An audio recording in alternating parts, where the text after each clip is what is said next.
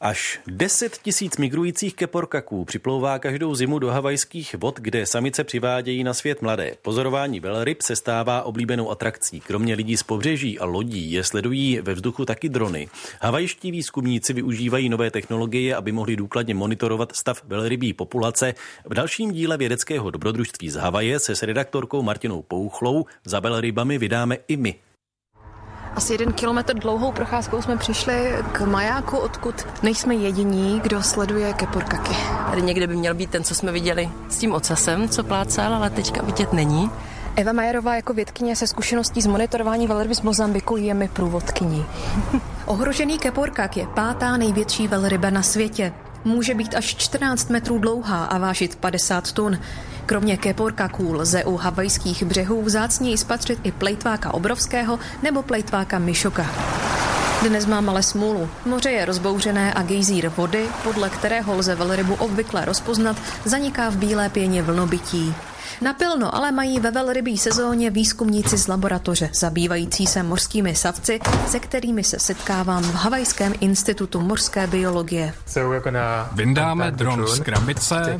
Fabian Vivi mi ve své laboratoři ukazuje nečekaný výzkumný nástroj. Nasazují na něj vrtule. Černý dron o asymetrovém průměru dostane ještě kameru a je připravený k odletu. Je velmi těžké změřit několika tunového keporkaka. Museli jsme přijít s vlastní cestou, jak to udělat. A proto máme drony. Za 20 minut ve vzduchu získáme video, které nám umožní získat dostatek záběrů zvířete z vrchu, přeměřit jeho délku a na základě toho odhadnout jeho váhu. Vysvětluje mi Fabianův kolega Martin van Answegen. Keporkakové totiž většinu roku plují ve vodách u Aljašky a jedí, protože během čtyřměsíčního pobytu na Havaji žádnou potravu dostupnou nemají. Proto se musí předzásobit předem. Pokud nenajdou dostatek jídla a nenabidou určitý objem, jejich cesta na Havaj za rozmnožováním je v ohrožení. Martin prostřednictvím dronů zjišťuje, jestli se savcům daří nabít potřebnou váhu. Používáme drony, které jsou běžně komerčně dostupné, ale předěláváme si je pro naše účely. Obzvlášť proto, abychom byli schopni přesně určit výšku, z jaké dron pořizuje záznam. A ze záznamu lze pak dopočítat rozměry tvorů a odhadnout jejich hmotnost. Spolupracujeme s týmem novozélandských vývojářů, kteří vytvořili software, který používáme.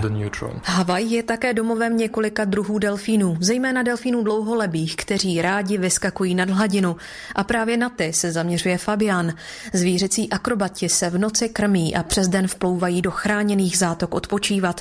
Jsou velmi citliví na rušení a není dovoleno se k ním přibližovat na 45 metrů. Povolená vzdálenost od keporkaků je dokonce dvojnásobná, proto se podle Martina malé bezpilotní letouny hodí. Drony jsou užitečné, protože jsou v porovnání s helikoptérami nebo letadly tiché, levné a efektivnější. Přeměřujeme jenom zvířata na hladině, protože teď neumíme přesně zjistit, v jak velké hloubce jsou, což je důležitý faktor pro výpočet. Správnost údajů kontroluje Fabian srovnáváním s měřením delfínů chovaných v nedalekém zařízení na Oahu. Zajímá ho ale především ochrana těch žijících ve volné přírodě. Delfíni trpí mnohými lidskými aktivitami, činností armády, klimatickou změnou, turismem. Když nemají zvířata ideální podmínky, méně jí a méně se reprodukují. Populační počty tak mohou rapidně klesat.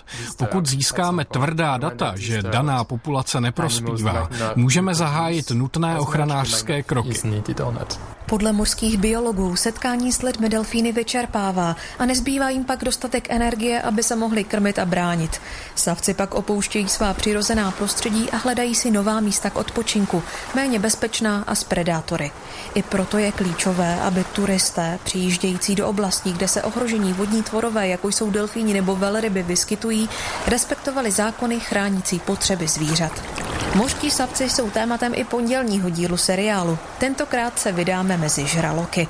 Z Havaje Martina Pouchlá, Český rozhlas Plus.